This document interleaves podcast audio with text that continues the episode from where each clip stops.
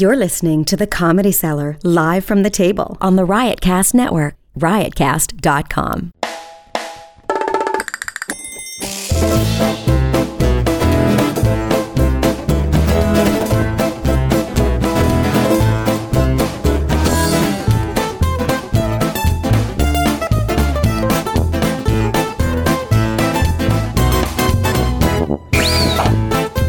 This is live from the table, the official podcast of New York's world famous comedy cellar on Sirius XM Raw Dog 99. Here coming at you from lockdown in New York City. Noam Dworman is here. Noam, how are you? Oh yeah, you know. All right, great. You're really, uh, you're really uh, enthused. We have Neko White, who is a comedian, a comedy Yes, cellar sir. comedian. Yes, And, uh, indeed. And uh, Nico, well, he uh, gave me an introduction. He's a New York City-based comedian. Oh, album Marscellus, is that it? that's it. My album Marscellus, M A R S C E L L U S, will be out everywhere next Friday, May 8th. That's an interesting name. I guess we'll get to that in a bit. And we Yes, have sir. with us Jeff Gurian, who's been uh, on the show before. How do you do, Jeff? Hey, I'm doing good, Dan. I'm grateful to be here. How are you?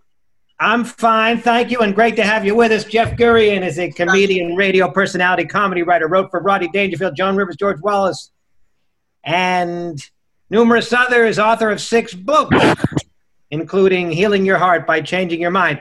And he is a coronavirus survivor. He went to hell and came back to tell the tale, and we're anxious to hear his story. How and Periel, of course, is with us as usual. And Periel also had corona, she believes, although it hadn't been formally diagnosed. She didn't get tested. Bro, I was on a I was on like one of one of these with her and she was saying that she had it and I'm sitting there the whole time like how are you doing this and you have it? You one of the strongest people I know, yo. well, she had a more, a more mild form of it, like Chris Cuomo, who was able to continue doing his CNN show uh, while he was uh, uh, battling coronavirus. But there's there's different uh, degrees and intensities of it. There's different strains of it, and there seems to be a lot of different symptoms. And now they come up with this uh, blood clotting thing that you can get blood clots in your legs from this, which is why that guy Nick Cordero had to lose his right leg. You know, the Broadway actor. You can get all kinds of different symptoms. Some people have a mild case. Some people have a very severe case. Wait, is Nick Cordero? What's is he home or is he still in, in the ICU? I, I think he was. I think he's still in the hospital. I'm not sure, but I know he had to have his right leg amputated. Oh, they t- they took the whole shit. because and because of uh, corona because of the corona Yo, N- uh, now they're Are just You're with us? You, you seem a little distracted. Excuse me. who me No, Noam Dworman. Noam. Hello, Noam. Hi, I was just, no, I was just thinking about having my leg ampu- my leg amputated. Right, man. this virus this virus is a beast no matter what you read about it it's Mhm. worse it's worse than you could ever imagine it's seven, seven weeks for me and i'm just close to feeling back to myself but i still feel like there's something inside of me that's Mhm. hanging on that's trying to make me sick again i'm really Right. scared about it. I'm Je- really scared. Jeffrey, is it possible for you to move closer to the computer? yes is this better Yeah, the closer and you sound better too. So, Okay. so, so this is the thing about Jeffrey. Jeffrey's had terrible luck because uh, three, three, four years ago he was al- he was on his deathbed another time when he, he almost dropped dead of a heart attack in Midtown Manhattan, right? Something like that. Yeah, exactly. But and but Yeah. flipping that switch, it's actually that I have great luck because I had a widowmaker heart attack, which is a very serious heart attack, and I came Mhm. through it. And now I got this corona thing, and I was lucky enough to come through that also. Well, I appreciate your Right. I appreciate appreciate your half full uh, mentality, but um, I would say I wouldn't want your good luck. So- I have no choice. Yeah. It could have gone either way, you know. It could have gone either way, but So I have very to- quickly, I just have to look at it. like just said this. So you were you were walking down Midtown Manhattan and you died, and the cops and the cops uh, saw an ailing, uh, a wealthy white man in front of them, and they didn't want to help you, right? Yeah, I didn't die. What happened was I was getting pains in my chest, and I had Right. an appointment with a chiropractor, and it was pouring rain, and I don't like to go out in the rain. It sounds stupid, but I like to go out in the rain because of my hair. Sounds really dumb, but I decided I was going to go anyway. right? Yeah. and I, I had to take the subway. And as I was going, this pain in my chest was getting worse. And I kept rubbing it. And for some reason, when I rubbed it, it felt better. And I thought to myself, you can't rub away a heart attack. So maybe it's not that. Maybe it's something muscular. But as I was on the subway, it, st- it was getting worse and worse and worse. And I got out of the subway on 49th near Sirius, and I had to walk a few blocks. And for some reason, I don't know what made me do it, I turned down 50th Street and the pain was getting very intense. So there was a police van there with four cops in the van. So I knock on the window and I said to the cop, I'm sorry to bother you. Oh, and it's pouring rain, so I have an umbrella. Sorry to bother you, but I think I'm having a heart attack. And the cop says to me, Well, I think you should go to the hospital. and I was like, Well, that's why I'm telling you. I'm not just telling everyone. you know? Right. Is it is it possible because you didn't want to get your hair wet? He thought you were black. It, it, Black a lot of people think I'm black because but it's just the lighting.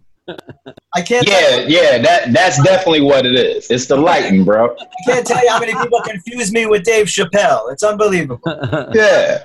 I thought they were going to say jump in and they put the siren on and take me to the hospital, but that's not what happened. The guy says to me, "We're stuck in traffic. It'll probably be faster if you walk." So I said, well, I said, "Well, where's the nearest hospital?" And he didn't know. None of the cops knew. Four cops. No one knows where the hospital. So he takes. and that's he takes that's out- what you're paying your tax dollars for, man.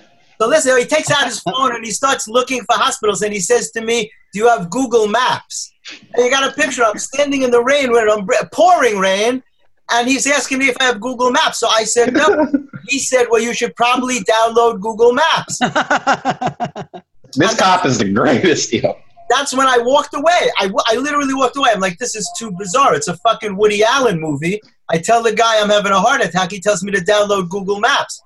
But I could only get another half a block because the pain got really intense. So there's a second cop, and he's on a walkie talkie and he's directing traffic. And I do the same thing to him. But for some reason, I'm very calm. And I think maybe this is why nobody panicked.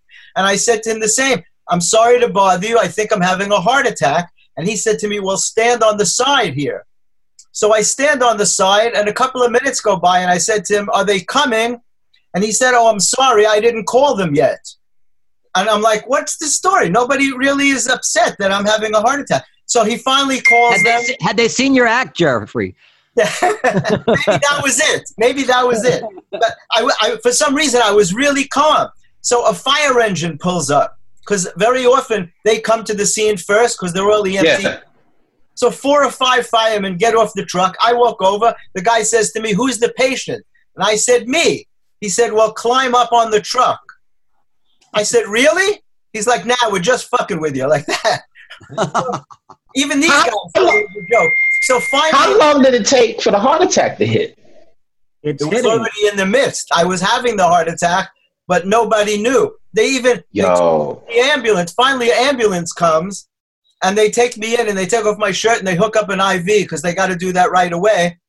And they sit there asking me stupid questions. They're taking my medical history instead of driving me to the hospital and asking me the questions while they're going. They they insist on doing it while they're there. And I said, Mhm. I know that you can take. I know that you can take a medical history while we're going, and I'm arguing with the guy. He's actually nasty and it's like starting an argument with me. No, we have to do it now. And he's asking me stupid questions like, Did you ha- have an uncle that felt nauseous? I'm like, That's ridiculous. So they finally start driving me to the hospital and they don't put the siren on.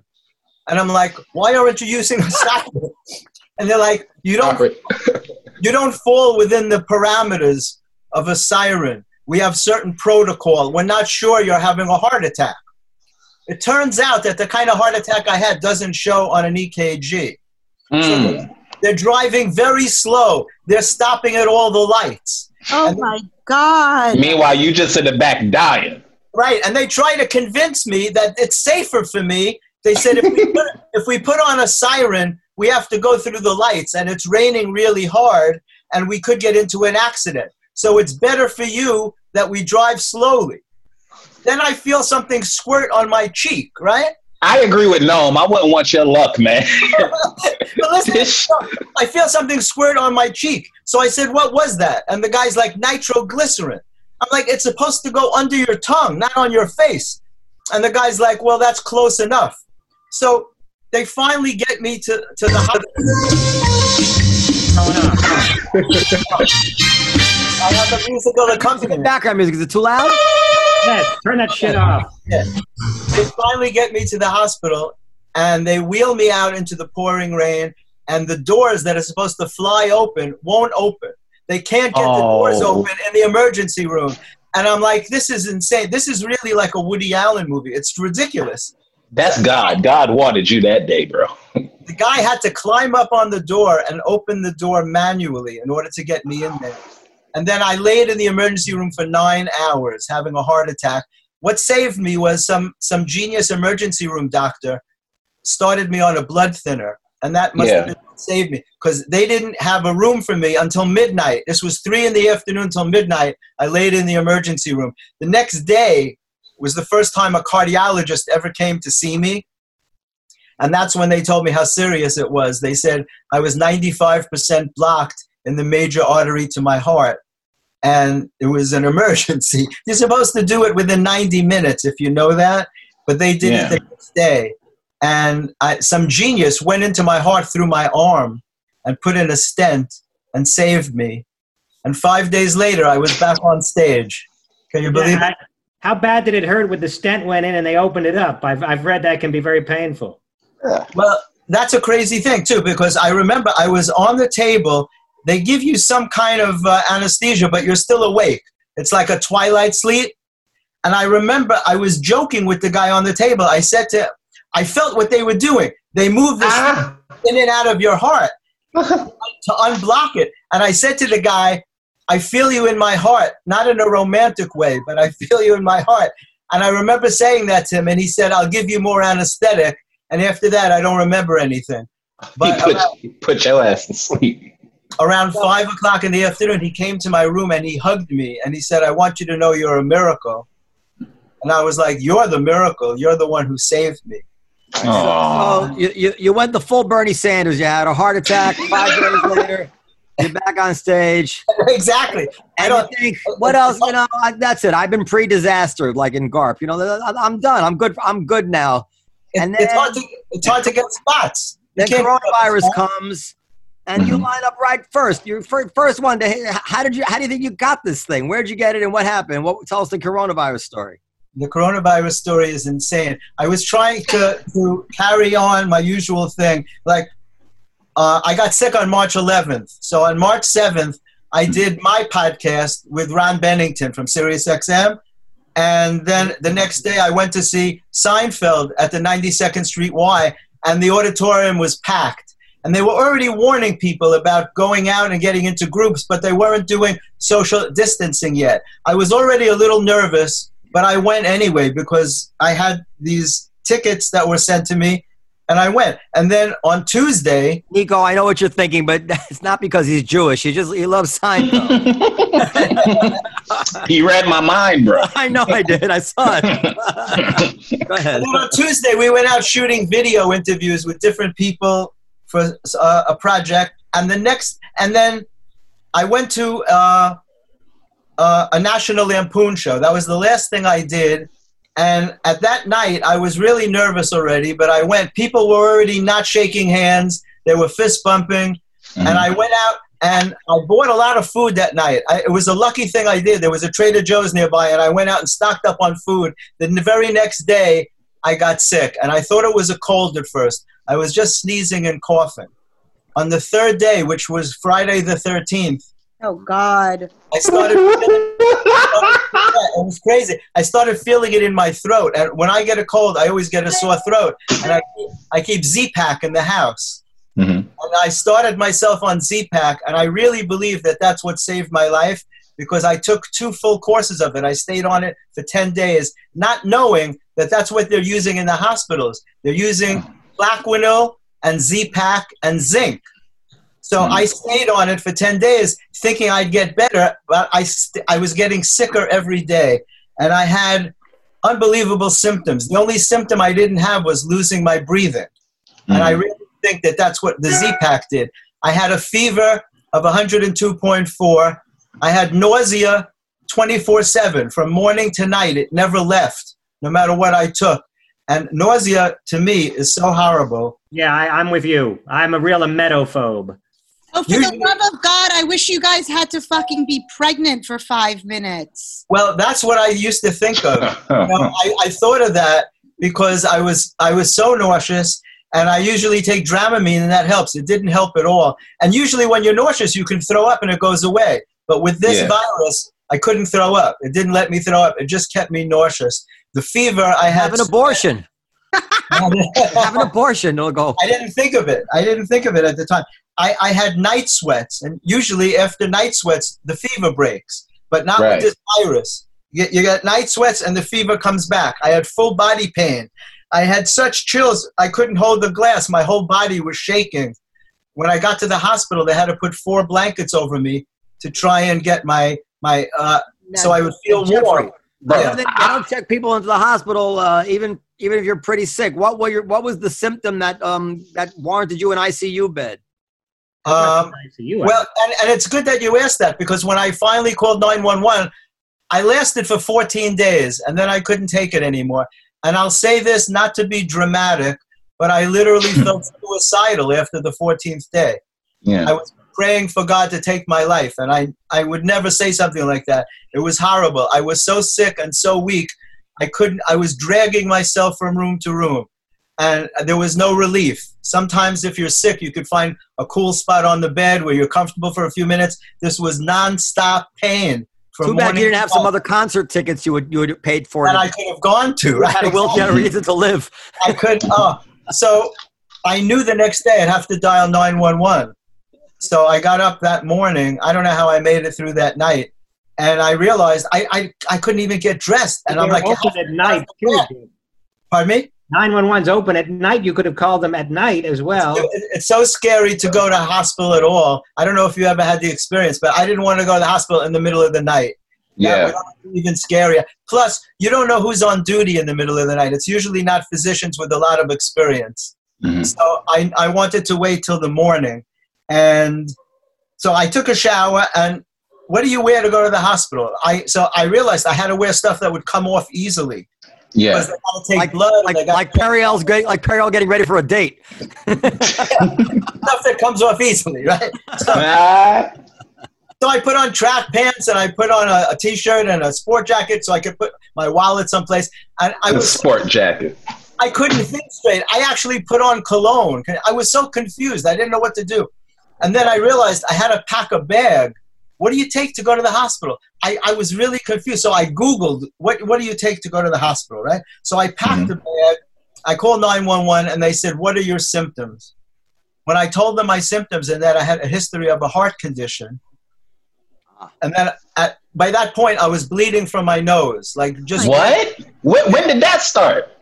that it started that morning. I blow my nose, just just red blood flowing out of my nose. Oh my What the fuck? And they said they said we're coming for you. And as I recall, they came pretty quickly. And I said I'm, leave, I'm leaving my door open. And they were very impressed that I was able to get on the stretcher by myself. They said most people were not able to do that. These two guys hmm. came that were so nice, and this Yeah. guy he took my hand and he said to me, "Don't worry, you're going to be okay." Oh. And that meant so much because when you're that sick and someone says something even so simple, it really makes a big difference. And they strapped me in and they put like two masks over me with a big shield. Mhm. And they, they got me in the freight elevator and they wheeled me into the ambulance. And I said, Can you take me to Lenox Hill? Because that's where my cardiologist is. And they're like, No, it's too far. We're taking you to NYU Langone, which worked out so perfectly because I used to teach at NYU and they were using Plaquenil in a study. A lot of hospitals didn't even have that drug. So they took me to the emergency room Uh-huh. and I laid there for hours and they put me in a cubicle and right next to me was a woman who was screaming with every single breath that she took. Literally, no exaggeration, every breath was a scream. And I had to flip that thought because it was driving me insane. I had to realize how scared she must have been. You know, so I laid there for a long time. My blood pressure had dropped to 42. You know how they usually say 120 over 80? hmm My, my 80 was 42. So my pressure was so low that it was hard for them to find a vein to do an IV on me. They finally Yeah. had my hand. I know it's horrible. And then yeah. after a few hours, they came in. They did a chest X-ray and an ultrasound of my lungs. And a pulmonary specialist came to see me, and he said, "You have double pneumonia. You have COVID double n- pneumonia." And that kind of freaked me because I knew I had the virus, but pneumonia is a scary word. Yeah. And they put me on oxygen, which they kept me on for another day or two. Uh, and A cannula. Was it like a, they were debating whether to send me home or not. And I literally begged them. I said, please don't send me home. I can't do it anymore. Um, I live alone and I just can't do it. And so after they got the pneumonia diagnosis, they, they agreed to keep me. And they found a room and they wheeled me upstairs to this amazing room. It was such a beautiful room, but I was too sick to appreciate it. It was a room that they used for cancer patients. Mm-hmm. And they took all the cancer patients and moved them somewhere else. And they created a COVID wing. And I was in an isolation room. You know, no one was allowed in except one uh, member at a time, like one nurse or one doctor. They- couldn't allow more than one person in at a time Yeah.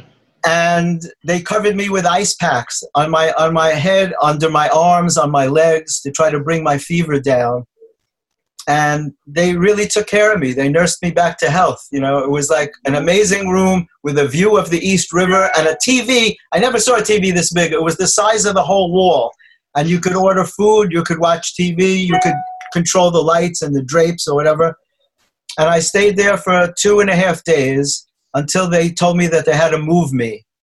And when they moved me, I didn't want to go because I was still really sick. But they said, we need the room for sicker people.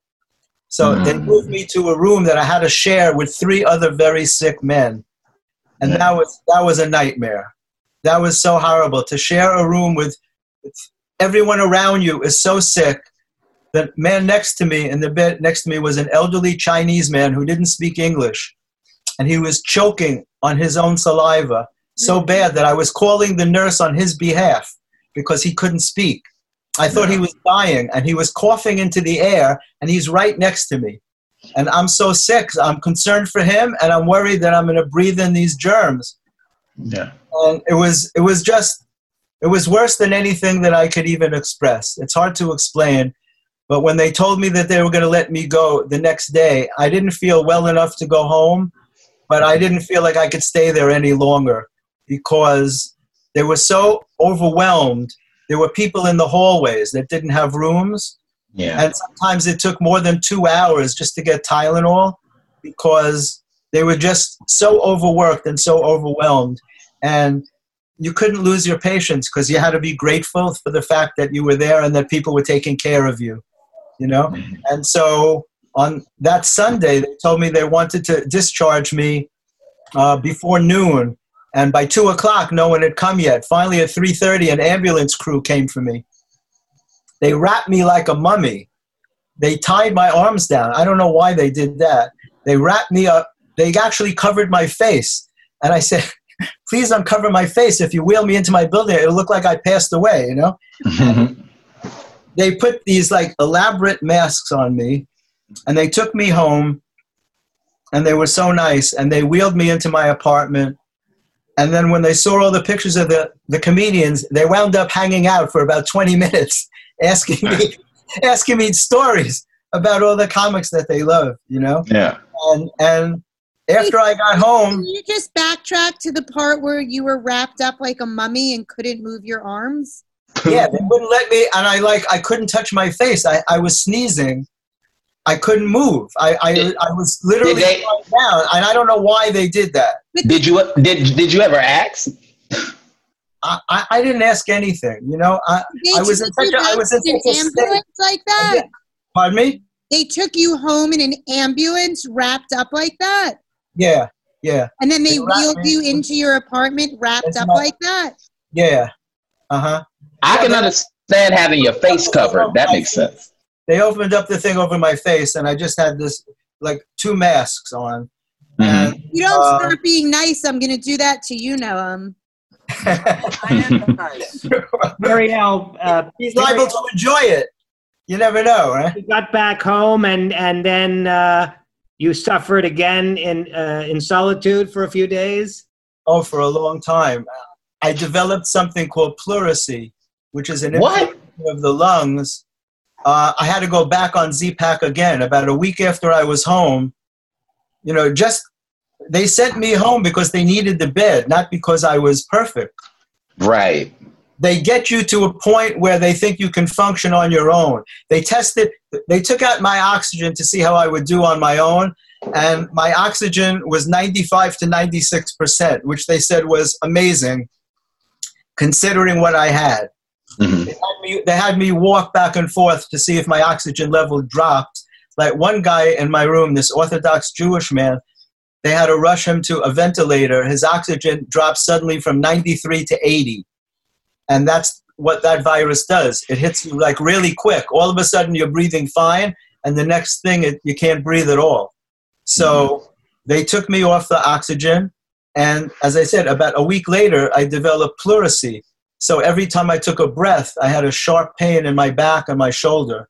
So I went back on the Z Pak, and after a few days, that went away. But the the the tiredness, I think, first of all, I think I have PTSD from everything that I went through. April is Yeah. really like a blur. I don't remember any days in between. I've been just trying to stay up late so that I can sleep for the whole night. Mhm. You know, I have to sleep with my legs elevated because I have swelling, and I think that's from this too. I bought a special pillow to keep my legs higher, you know, when I sleep. How Um, old, how old are you, Jeffrey? nobody knows. I, I knew we wasn't gonna get that. I don't, I don't. I don't own an age. Once you own an age, you're responsible for that age. So nobody knows how old I am. But I'm old enough that I'm in a I high don't want to know how old you are, but what, what year were you born? Nobody knows that either. Around 1810. Uh, No, believe no, me. How old, were you, how old were you when the Beatles when you watched the Beatles on the Ed Sullivan Show?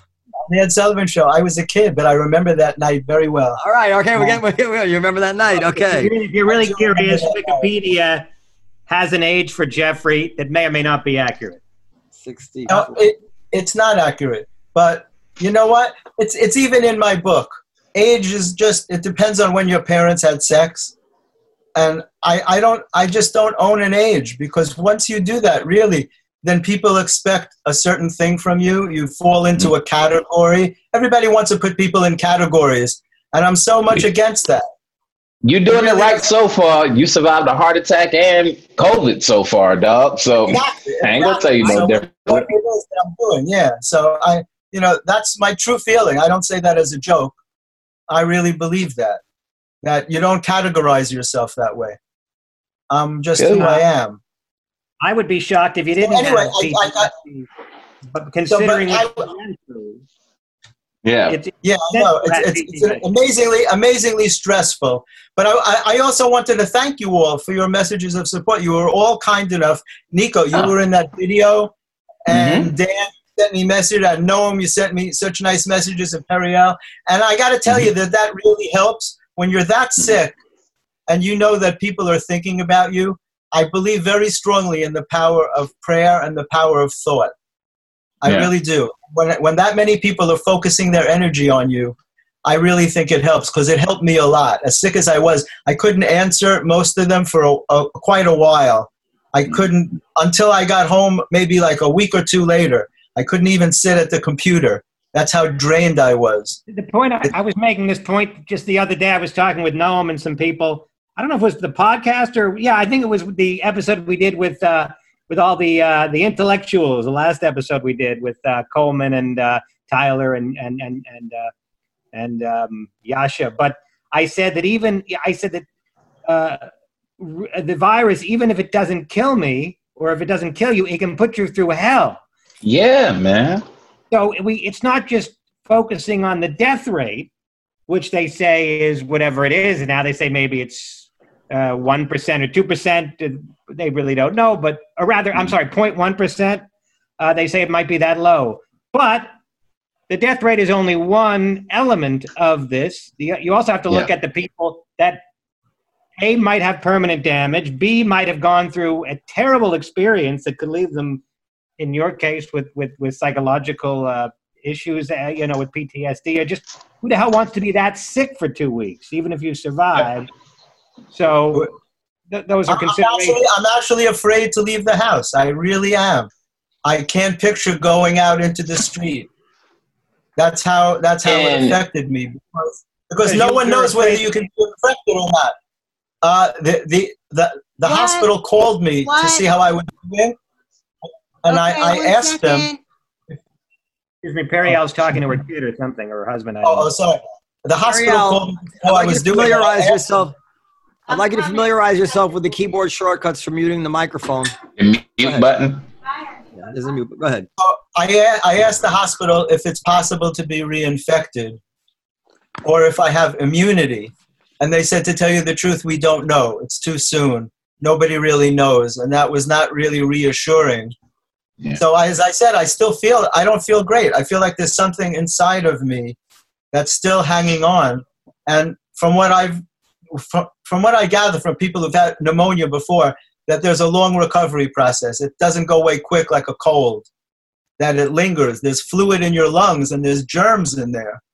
You know, when I was so sick, I would close my eyes. I'd see black spots like all over the place. And I don't know if that had anything to do with it, but I never had that before and I don't have it now. But every time I would close my eyes, I'd see these, they look like corona spots to me, floating all over the place. Just really weird. And just, By the way, uh, Vic Henley died of a Nobody- pulmonary embolism that Oh man, assumed to yeah. be COVID related. I'm wondering because you had mentioned blood clots, Jeff, if uh, if it yes, might have could, been it could have COVID It, related. it might have been for sure because they weren't even talking about it. Now that people are talking about it, they're they're coming up with statistics of of uh, of how it could have been happening in the past couple of months and nobody knew. So it's very possible that that was related to that and that nobody checked. And and again, I don't know what the big thing is about testing. If if you go to get tested and they tell you you're positive, what are you supposed to do? There's still, no, treatment, there's still no treatment for it. some weird feedback. Uh, Whose mic there's is that? still, there's still no treatment for it. I don't understand this big thing where they want everybody to be tested. well, because I think if, if they test people, that first of all, that'll give you information as to the death rate, and it'll also allow Mm-hmm. you to quarantine those who are asymptomatic but infected. I, I I think that everyone should just assume that they've been exposed to it and just stay by yourself for a while. You can't take a chance. Not all those tests are effective, by the way. You know, there are people. There are people who have had this virus who still tested positive afterwards. Not everyone hmm. tests negative once it's over with. So, because it's such a new thing, I think it's better to just assume that you have been exposed and just protect hmm. yourself. Don't feel like you're the immune. opposite. Exactly the opposite Right. of some other viruses, like HP, where you assume everybody's been exposed, don't take any care at all. yeah, fat. But, That's uh, but there are people there are people that say it's it's time to reopen, and if we do that, we will need to test to make sure that we can we can quarantine those who are uh, contagious and symptomatic or asymptomatic but contagious. Yeah, because I was gonna say the reason that you have to test is because you you need people's morale to go up in some type of way. People need peace of mind again. So when they hear those numbers, they feel a little better. Because so far it's been kind of good news. People are definitely traumatized. Nobody who is alive now has experienced this kind of stress. In a crazy way, it's bringing the whole world together because everybody is fighting this Yeah. thing in every country in the world, which is a really weird way to bring people But together. there's a fracture now. It, People are it brought the whole world traumatized. together. It brought the whole world Pardon together. I, first, it did bring the world together, but now there's a fracture between those who say open things up. Elon Musk just tweeted today. Uh, I don't have it in front of me, but he just tweeted about you know it's time to to liberate the country or something like that. I mean, I wonder why they would even say that when it's still so soon. You're right in the midst of it. I don't know. I don't know what evidence they're using to say that. And, and who is he? He's certainly not a medical expert. I would certainly defer to medical experts before I would listen to a business guy. It, it doesn't make sense. If you, were- if you, God forbid, you went through what I went through, you wouldn't be in a hurry to mix with a group of people. Right. It's, it's going to take a while. I, my personal feeling is that it's going to take a while. It's not disappearing right away. Mhm. And, you know, as hard as it is to quarantine, at least people are doing things like this. You know, so you don't feel totally alone. It's very hard to be alone for such a long time. How much TV can Mhm. you watch? When I was, you know, you tend to get bored when you're well. When you're sick, Mhm. it's a whole other story. Just day passes into night, passes into the next day. It's like Groundhog Day almost. You don't even know where you are. It's the same thing over and over and over again. Now, now, The scary part. could- You go ahead. No, just saying, it's just it's a nightmare. People can't picture it, and anybody who thinks it's a hoax or it's, there's stupid people who are not Mhm. taking protective measures, they're really taking a very big chance. It's a very very dangerous virus. Nothing. It's Right. like nothing like I've ever experienced. To be sick is now seven weeks, and I'm not back to myself. You know. Right. Um, see, I'm in, I'm in Harlem. I was saying I'm in Harlem. The mood about it up here is kind of different. Like people have been staying inside for the most part, but I just went to 125th yesterday, and you can see it in some people's eyes. They're kind of sick of being scared of this thing, and they're tired of being at home. So it's not like it, it's not like it would be normally, but you could definitely see people starting to come out. Some of the old people that were super scared and not moving at all, they're like, okay, I deserve a walk. You're seeing more people out, and I'm afraid it might get nicer, and people straight up might stop giving a fuck about social distancing. Well, it's very hard because the statistics show that it's hit the black and Latino communities harder. Oh, you don't gotta tell me. You don't gotta tell me. I know. That's my inside now. So that's you know I think people need to be made aware of that, not to take Mhm. a. As you know, it's better to be bored than to be sick. Perry hmm experience was a bit, Yeah, I was talking about just people. to say the least. Perry Al, your experience wasn't quite that extreme. Uh, you know, you had some. Uh, you had, you couldn't uh, you couldn't smell, and uh, you had some fever.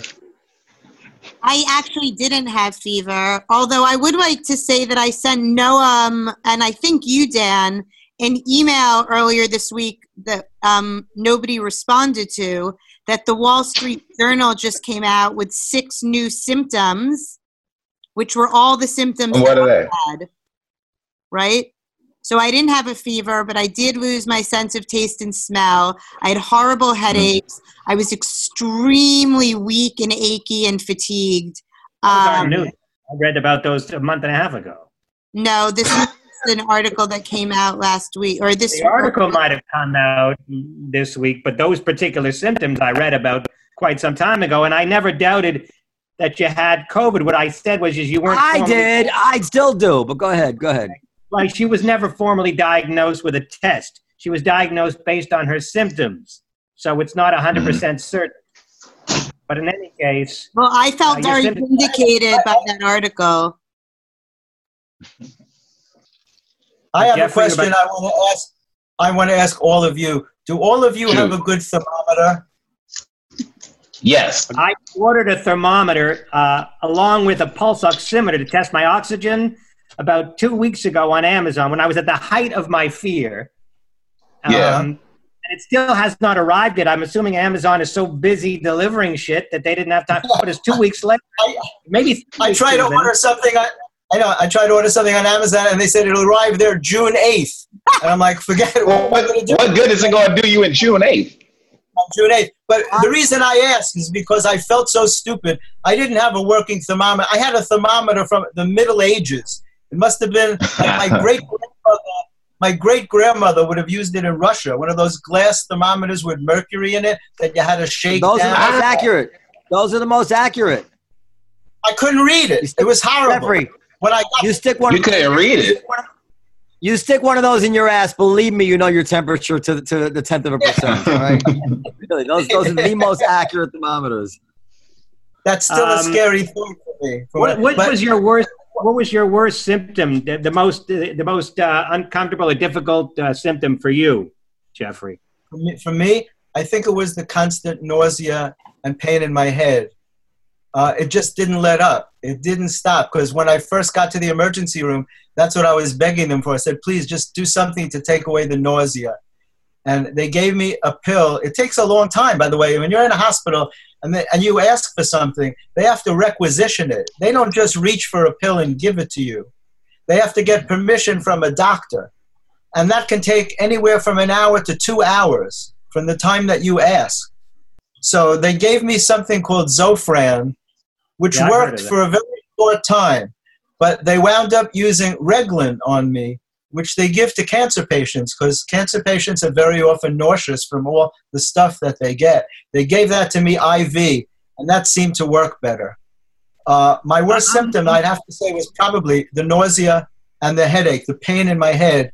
It just wouldn't stop. And and did you take Tylenol and that didn't work for you? I took, I took extra strength Tylenol around the clock. It did nothing by itself. I, I'm and- with you. I have mortal fear of nausea, and that's the that's It's such the a horrible feeling when you can't get rid of it. You guys. I tried to throw up so many times, but they gave me a thermometer in the emergency room, and I carry it with I carried it with me wherever I went because a lot of times they wanted to take my temperature, and the nurse didn't have one, and I said, "Here, you can use mine." It was amazing. I got a digital thermometer. I'm in the Did, tw- Here, I'm do they ma- 21st century. what, Dan? did they make you have to tell um like other people in your building that you had it or anything like that or no? No, my doormen know. They know I haven't left the apartment. They've been leaving stuff for me in front of my door.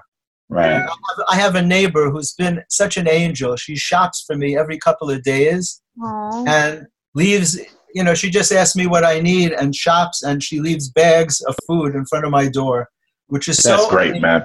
People have been so kind. My own super, the super of my building, went out to get me stuff, Dramamine and Gatorade before I went to the hospital. Yeah. He gave me his cell phone. He said, if you ever need anything, let me know. And I didn't Yeah. want to bother him, but I had no choice. Now, I'm Yeah. assuming, Jeffrey, this year at Christmas time, the tips to your doormen are going to Oh. be augmented. Substantial. astronomical. Yeah, they've been so kind. They drop off everything right in front of my door. They know I can't see people yet. I, Not I- only have been kind, but now they're they're in the danger zone because they're coming to your door. They could be on your doorknob. Uh, well, I live in a very big building. They're all wearing masks in the lobby where the concierge sits. It's roped off with caution tape. Mm, About concierge. five, about five feet from where they sit, so no one can even approach. them. I was shocked when I saw that. I didn't hear the joke. I didn't hear what you said. Oh, that ain't no joke. Je- I said you got some paper if you got a concierge down in your building, man. Yeah, yeah. I ain't know what that's like. But they have- Jeffrey uh, has done well over the years. He was in the medical field himself. He was Mhm. Neko, you- Neko, you were in my apartment, I believe. Yeah, yeah, it was crazy. Yeah, Crazy. So, so they, they they've just been very supportive, and and that's. But the comedy community, I got to thank the comedy community. They've been so supportive. It's really amazing to to realize that you're part of something that means so much. I, I, I really can't express it. I can't put it into words, but there were times that it literally brought me to tears while I was in the hospital. You guys made a, a video for me, and I got so many messages. Ron Bennington announced my situation on his show on Sirius, and I got hundreds and hundreds of messages from people. And I can't emphasize enough how much that means when you're sick.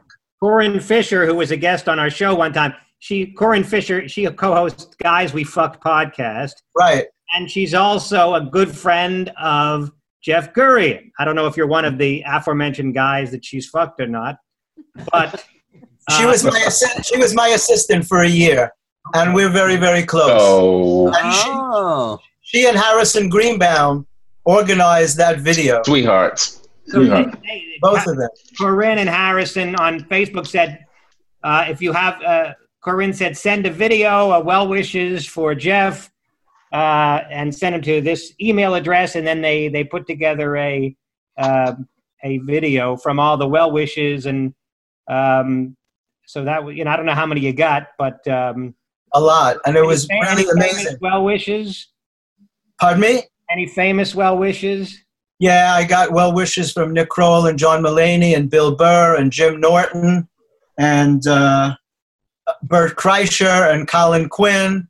They all posted like beautiful, really beautiful things that I- I'm telling you, a a lot of it brought tears to my eyes. It really did. I- I'm not embarrassed to say that. It was very touching and very moving. Well, you know, you got to. A lot of people say that they'd like to. You know, if only they could go to their own funeral, they would know how beloved they are. And you didn't actually have to die to get that kind of information.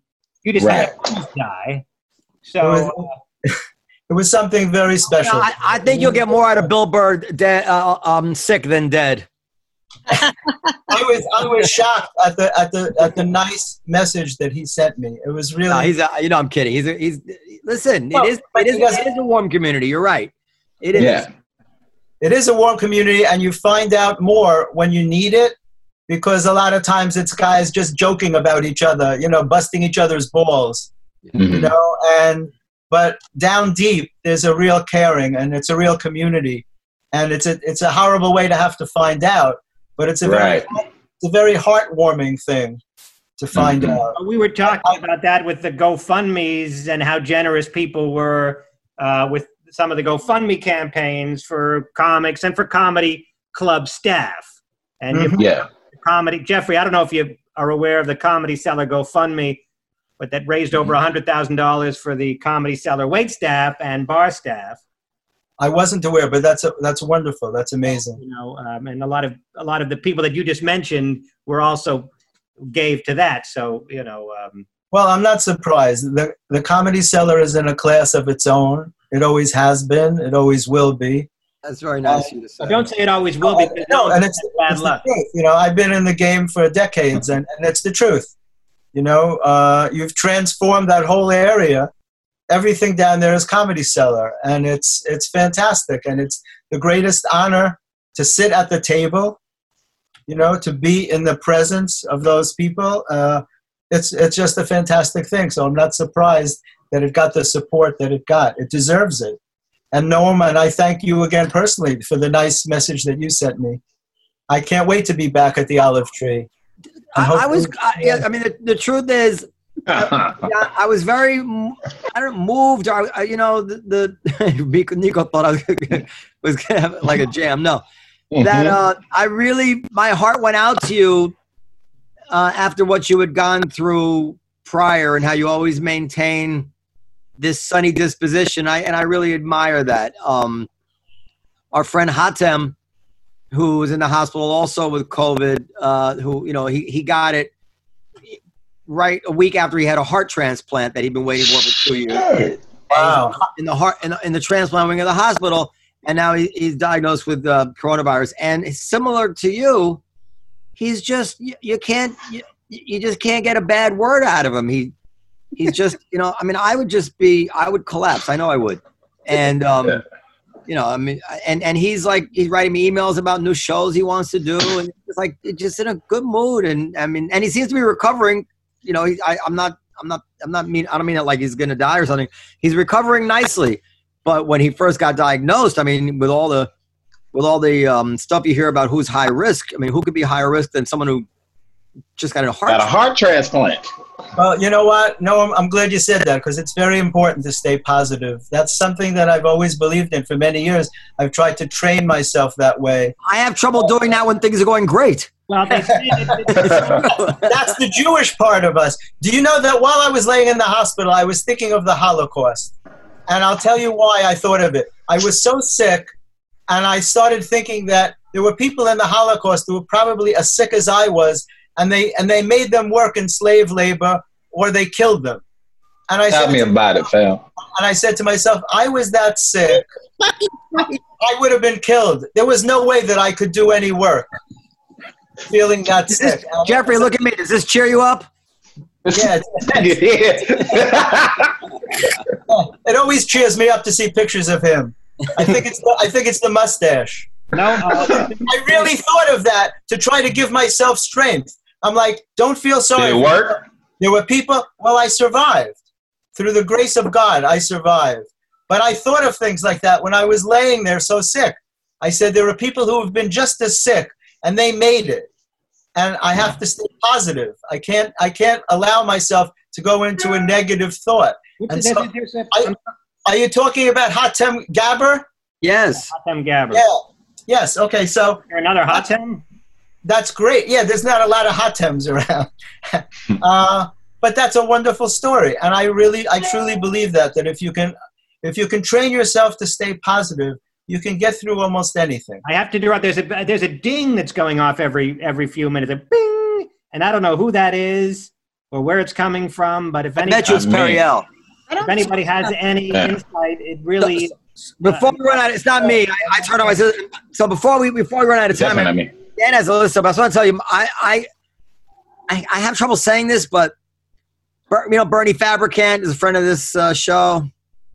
Outside Steve's brother, he's been reading Periel's book on my knees, and he tells me he can't put it down. That he that he that he just can't believe what a good book this is. and he, he demands that I read it so I can ask you questions. I will read it, but he says there's one part there where you almost fuck Philip Roth. Is that true? Portnoy's complaint? Wasn't he like 90 years old? I have several things to say. First of all, the fact that you have still not read this book is No, I don't have that book. I, well, I, actually, I did buy it. On, I just buy it on Kindle, but I bought the other one. whatever the fucking case may be. I mean, it's just shameful. Okay?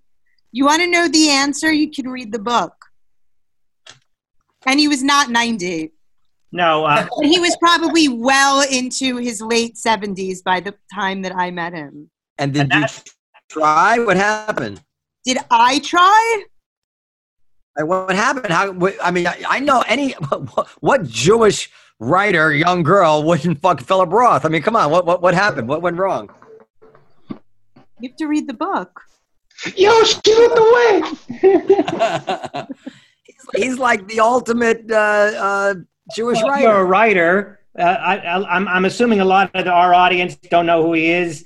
Uh, he's 'Cause I don't. he's from the Portnoy's 70s. complaint. I barely know He's a, who he is. Go ahead. he's a well-known writer in the 70s and I guess early 80s, and his Mhm. books included Portnoy's Complaint, Goodbye Columbus, The Plot Against America, and and some other books. But who the hell reads novels anymore anyway? Let's face it. Anymore. That's a dead art. I mean, he's sort of like, I mean, you could say like the um, li- literary lion of He was a American. big- He was a big figure in literary circles, Mhm. uh, you know, at that time.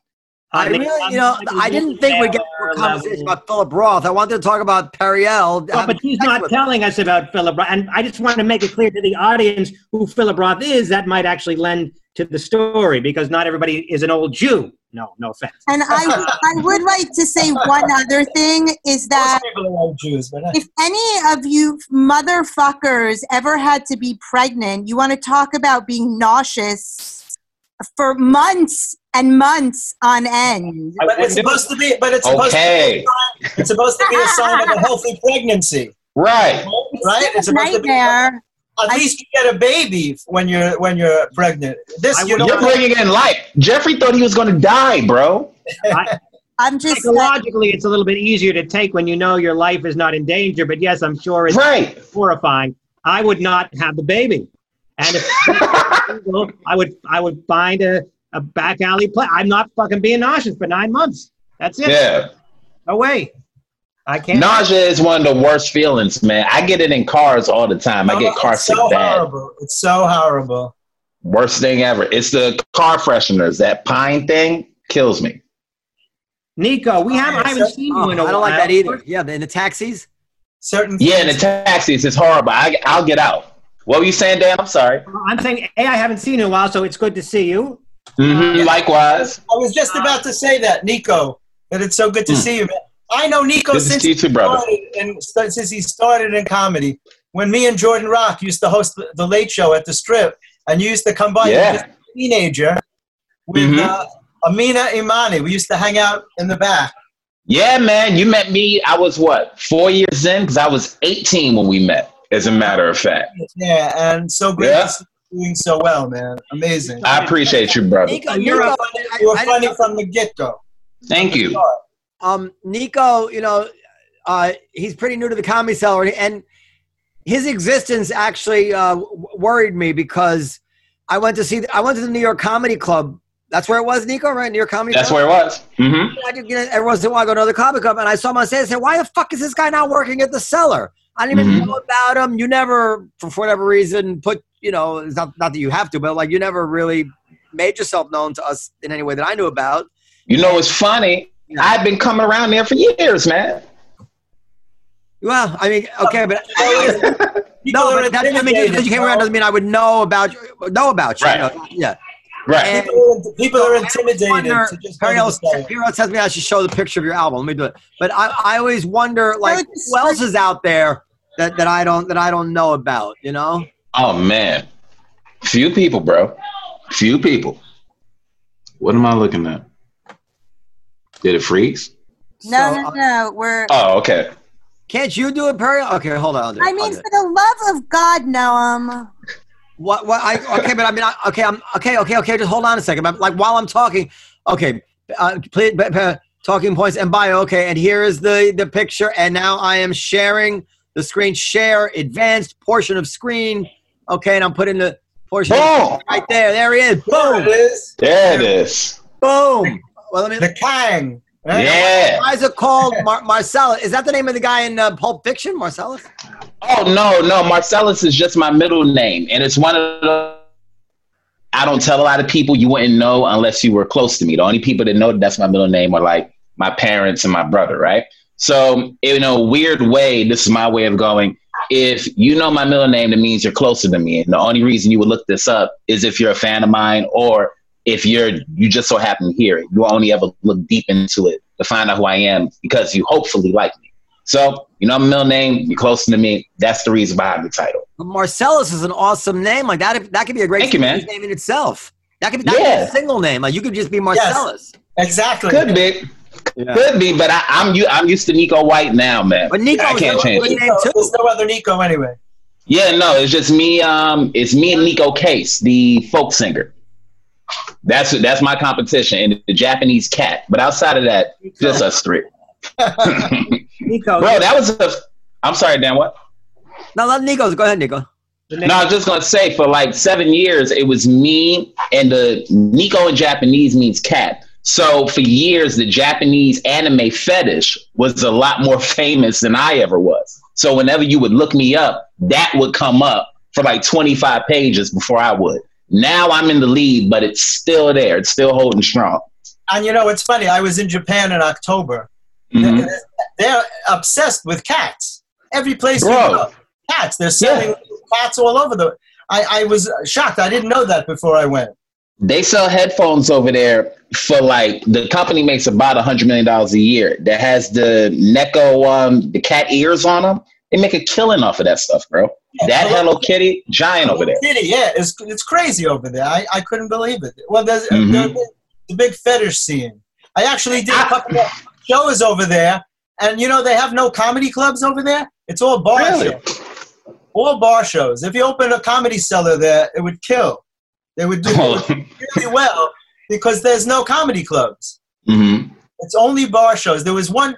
Tom Rhodes told me about a club. I got, I got that's that's very quick, shaky logic there. I mean, just go, that's like saying, you know, there's no Jewish delis in Harlem. If you would open a Jewish deli in Harlem you'd make a killing, you'd be the only one. no, because the people there, it's not Japanese people. There's a lot of expats. Ah, and they go to the shows.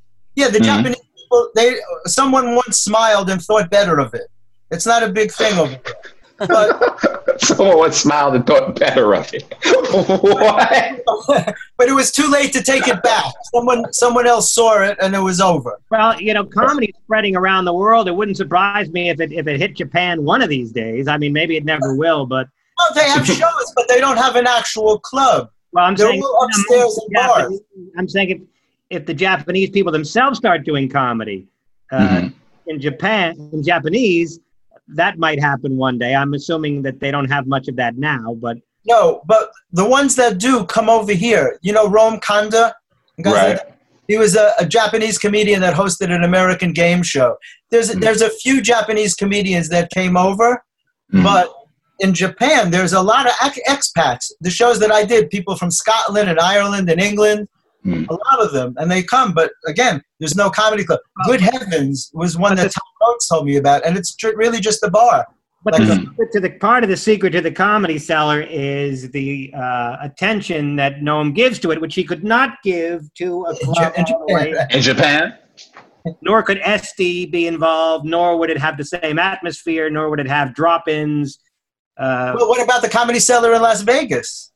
That's not in China. Not not China. In Japan. the Comedy Cellar in Las Vegas is fine, but it's not at the same level as the Comedy Cellar in New York. It's a fine Well, club. nothing could be. Yeah, nothing could be. It would just be a franchise. It would be a name. I wouldn't expect Noam to be going to Japan. It's a really long trip, by the way. 14 hours on a plane. You want to kill yourself by the time you get there. You want to commit harakiri. but but uh, That's why. That's why they bombed Pearl Harbor. You know, by the way, because it was only six You- hours away. They don't want to You fly just 14 you just going in with whatever you got left, huh? aren't you, don't you have sufficient means, Jeffrey, to fly business class at this point? I did fly. Uh, I flew. You know, what's the what's the thing? It was uh, not economy, supreme economy. I don't remember what they call it. It was a big ripoff. It was like two grand, and my seat didn't even work. Supreme economy. It That's was horrible. It was horrible. 14 hours in the air. There's no place that's worth going forth. I had a good time. It was interesting. Su- supreme economy is what I'm stuck on. Yeah, I think that's what they called it, or something like that. Higher class peasantry.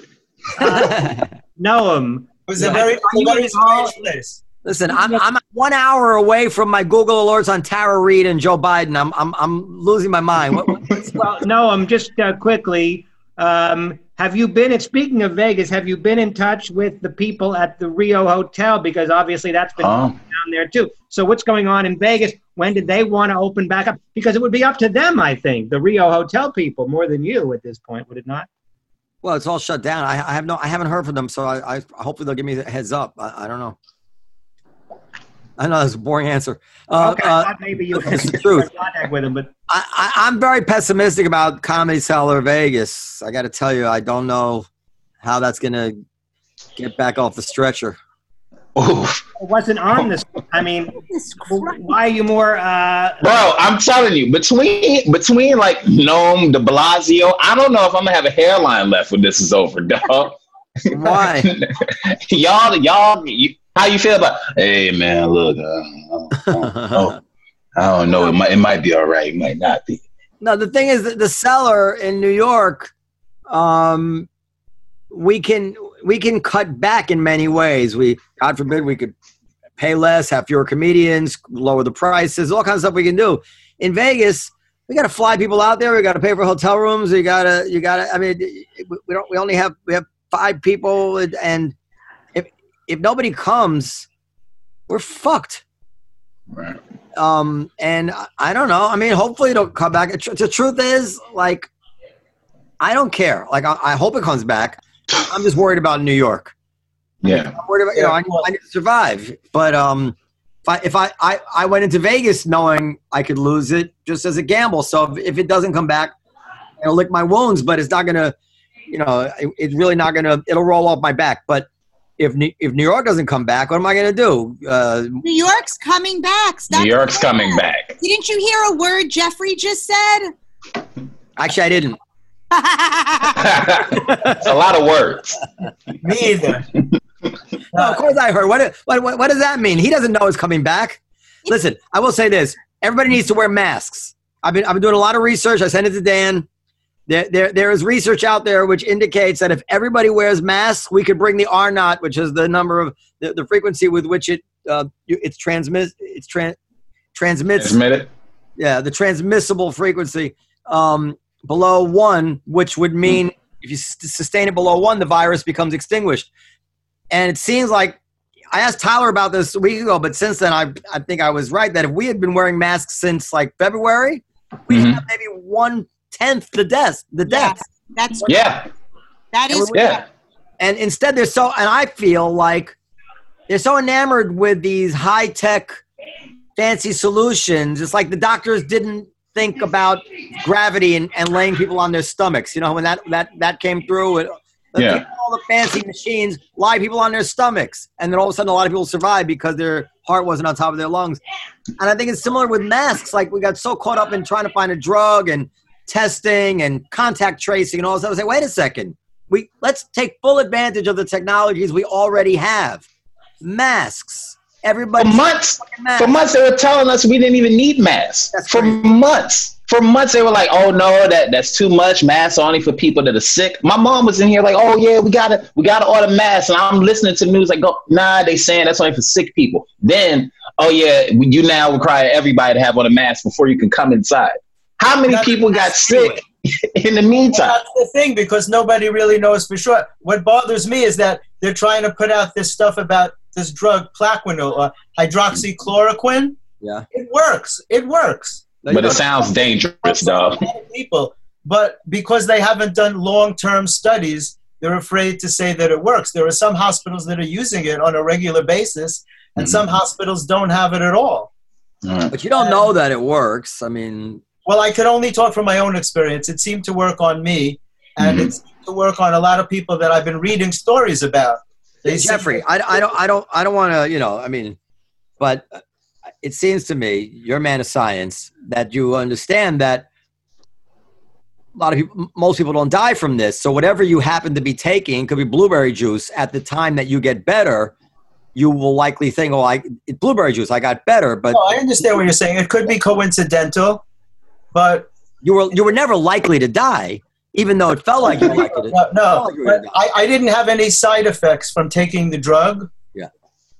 And they said that one of the potential side effects could be an irregular heartbeat. Yeah. I, I didn't happen to experience that. And you know, I, I asked for a cardiologist, and they wouldn't send one. They said that I didn't need it. That they they felt that I should only deal with pulmonary specialists.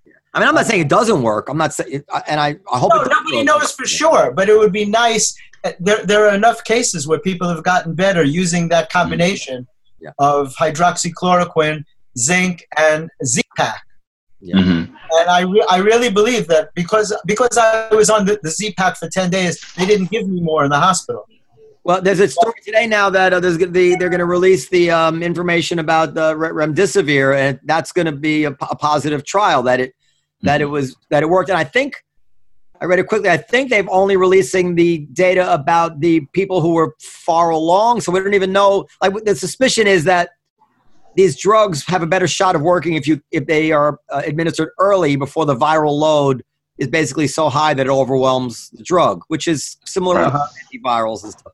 So, yeah, I mean, if, if they could get a therapy or two that really works, plus masks, Mhm. you know, we, we, maybe we can go back to work. You know, but yeah. I don't I'll know. tell you one thing, people are going to go, when this is all over, people are going to go crazy. There's going to be celebrations like the end of World War II. Oh, a, a, hun- hundred percent. They'll be kissing nurses in the street. Well, before we go, we're quite as abruptly. I mean, World War II, we know, like, okay, Japan surrenders. There was a moment in time that was precise. This So- is not likely to be quite as.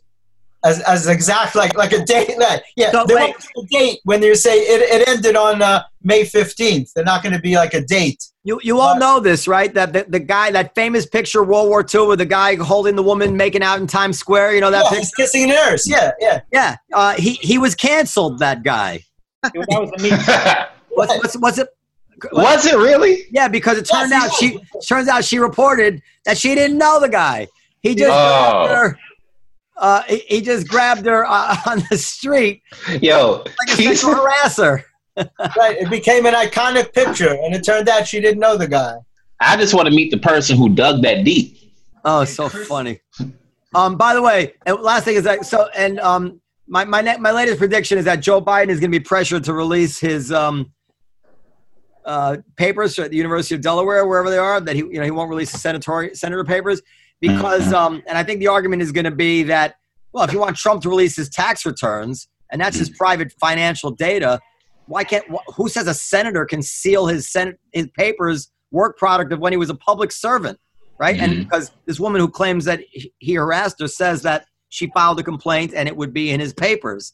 And Ah, saying, no, no, the papers are sealed until two years after his retirement. Well, then unseal them, right? You're running for president. right. So that's going to be awesome. I can't wait to. I think. I mean, he may not release them, but he's, the hypocrisy no, it has no bottom limit when it comes to politics. Just no bottom limit. Yeah. Do, do you think that Biden will be forced to uh, abandon the race? Me, like I don't, I don't, I don't know. I don't know. That old man isn't fit to be president, dog. Just in looking at him, you can tell he's not healthy. His social media team is kicking ass, though. The promo that they put out against Trump at the start of the um Corona stuff, amazing. The actual debate, though, he's gonna get killed every time because he can't, say- can't put thoughts together. I would say it's hard to believe. It's hard to predict that he that he will leave the race. But I do have this always feeling like, well, if it makes sense, whatever makes the most sense, that's what's most likely to happen. Is even though it's hard to, and I think that, given how uh, bad he looks right now, Mhm. what a weak candidate he is, they will, and the far left will move, put pressure on him to resign from the race. The question is, But who's next? well, that's the thing because the Demo- the, the main, most of the Democratic Party will, would like to skip over Sanders and bring in Cuomo or some somebody under the age of sixty five who's uh, has a mainstream appeal. But the Sanders, you know, crew is going to freak the fuck out if they pass if, if they pass over uh, Ber- uh, Sanders for some other candidate. So I would say that if Sanders weren't around, I would say the chances would be much higher that Ber- that Biden will drop out. Mhm. But I, I'd say it's 50 50 or maybe even 60 40 that he will be asked to leave because the, the, the female running mates Mhm. who are all going to have these quotes about how they were so upset about Kavanaugh and how you have to believe all women and blah, blah, blah. And you have this really strong case of this woman who told like five people 27 years ago that Biden did this to her, you know, or over, over 27 years.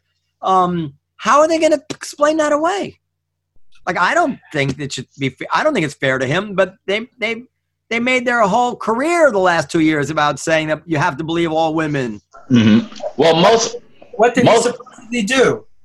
What did he supposedly do? I haven't read any accounts that were specific about He- what he supposedly He did. says that in the in in the office, he she she he sent her to get her his gym bag or something. She brought it back, and uh, he digitally raped her. Put his fingers inside her, um, you know, y- her you know what wow. uh, against her will. And she told her mother called Larry King and talked about how her daughter was had a problem with the senator. Her neighbor says she remembers the story 27 years ago. Her brother says she he remembers the Has story. Another friend remembers the story. I Has mean, it been verified, by the way, that that woman who called Larry King was indeed Tara Reade's mother? well, it's yes, I would say it has been because she said my mom was on Larry King about it. They Mhm. found this tape, and he identifies her.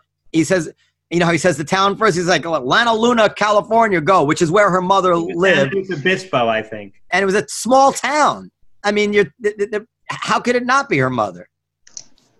So, and then It's Obispo. You there's another little known thing. A, a, a journalist named Alexander Cockburn wrote a, a story in the 90s.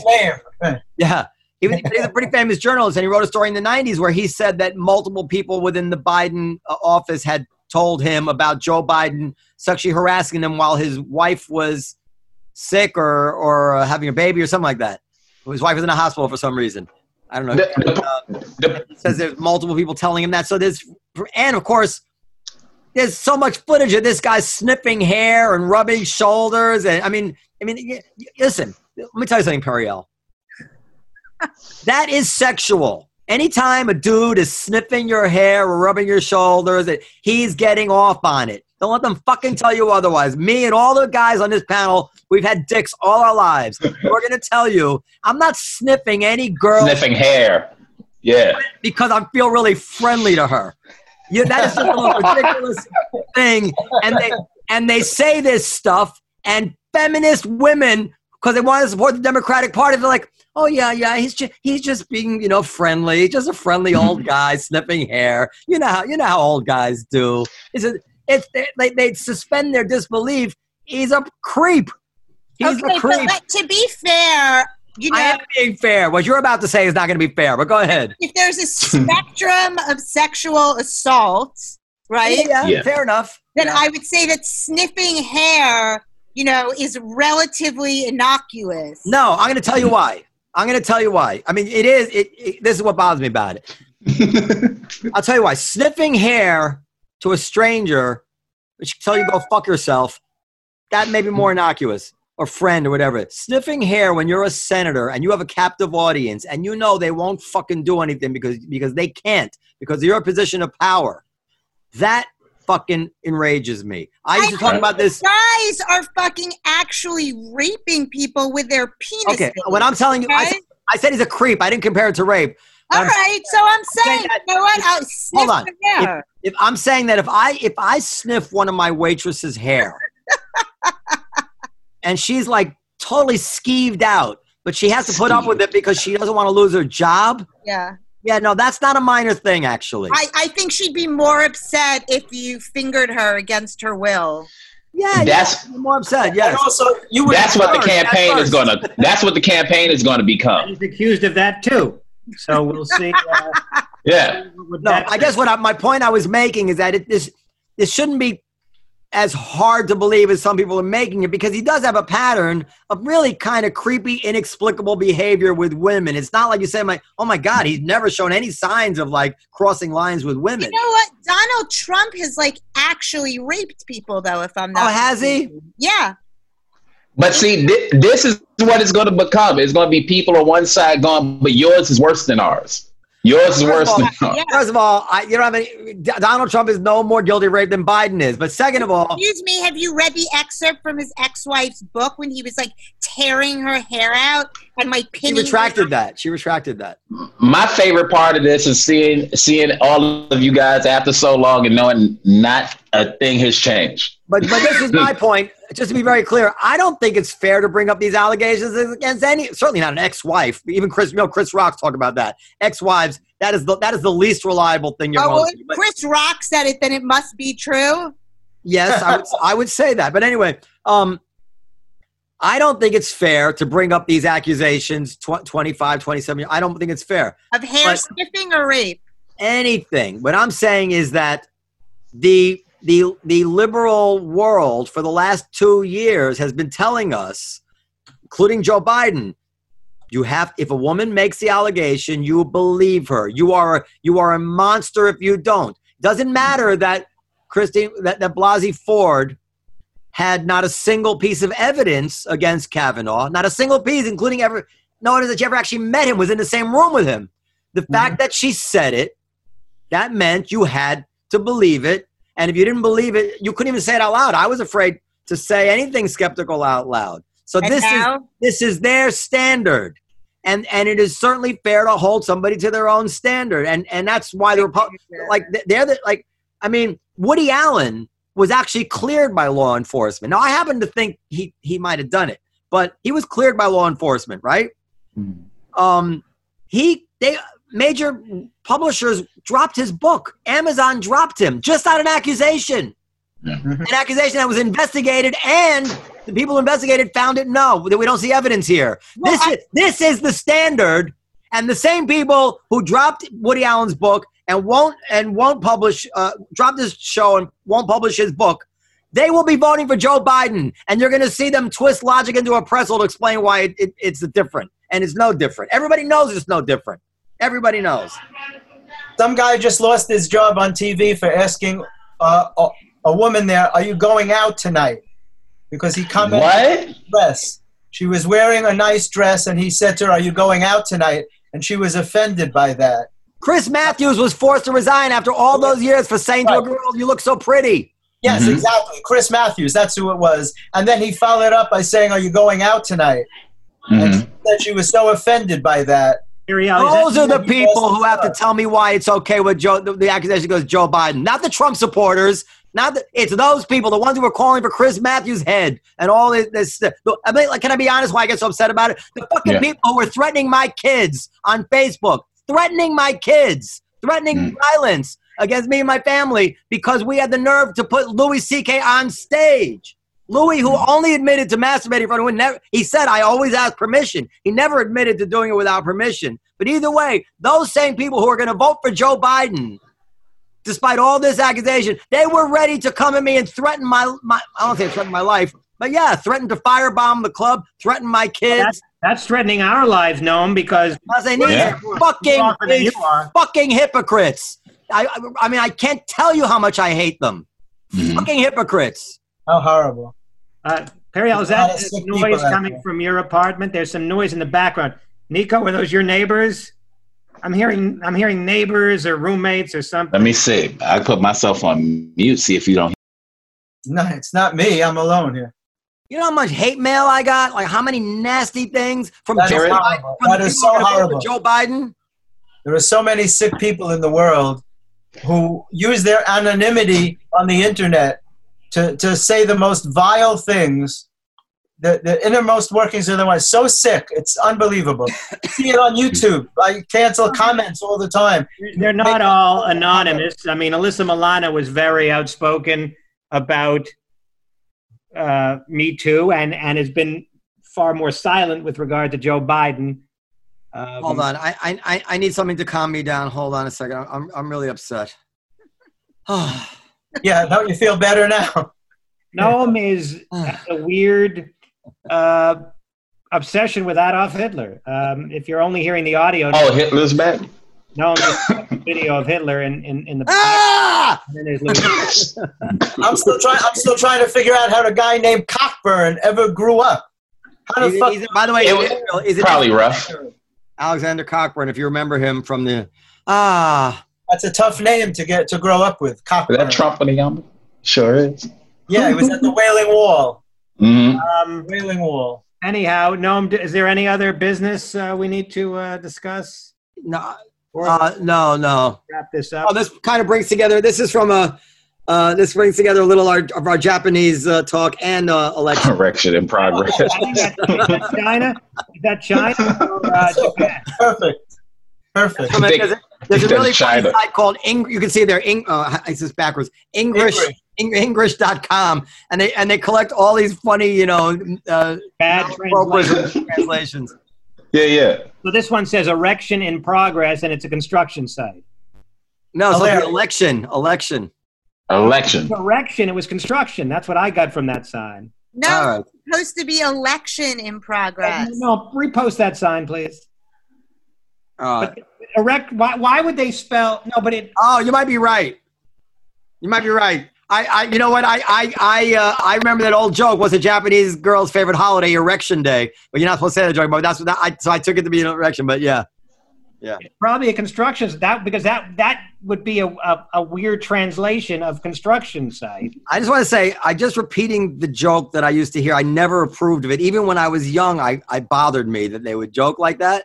Mhm. That was the joke back in the day. You know, they would make those jokes. Did anybody see? Has anybody seen Team America lately? Why why is that joke offensive to you? Because Japanese do have problems with that, or Chinese people with that uh, pronouncing that letter. Because somebody got fired for making that, you know, or, or that accent joke. But t- Team America, I would go out. I saw it recently. I mean, they just go to town on making fun of the Asian accent with Kim Jong Il. Mhm. Oh, we, I'm so, and if you put on the, you got to put on the subtitles, the closed captions when you watch it, because it Mhm. spells everything in English. Things like you don't even really hear it. It is so But funny. if you're if you make fun of uh, a German accent or uh, you know uh, a, a a French accent or an English accent, of course it's okay. We know why that is because those are white people. Make Mhm. of that what you will. I'm not defending or saying otherwise, but you can make fun of an English accent until you're blue in the face. Uh, you recall Austin Powers, where where uh, Mike Myers, you know, he had those buck teeth and those bad teeth. Ew, how do you do? You know, and and and all those silly expressions. Oh, how's your father? Hey, look at Roger. that you can do. People love when you can imitate an accent, but Giannis Pappas told me that he got death threats for doing a Greek accent when he does Mr. Panos, Mr. Panos? And he's Greek.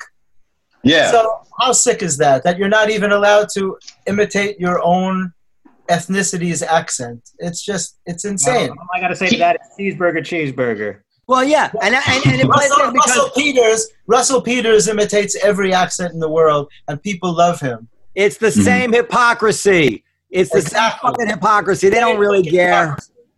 The same fucking hypocrisy. Nobody un- wants to see anybody mean to somebody. We all get that, and and and there are certain things. There's many kinds of jokes that would make us all uncomfortable. But but you know, they, what do they want? Knock knock jokes? You really think they want everybody to return to knock knock jokes?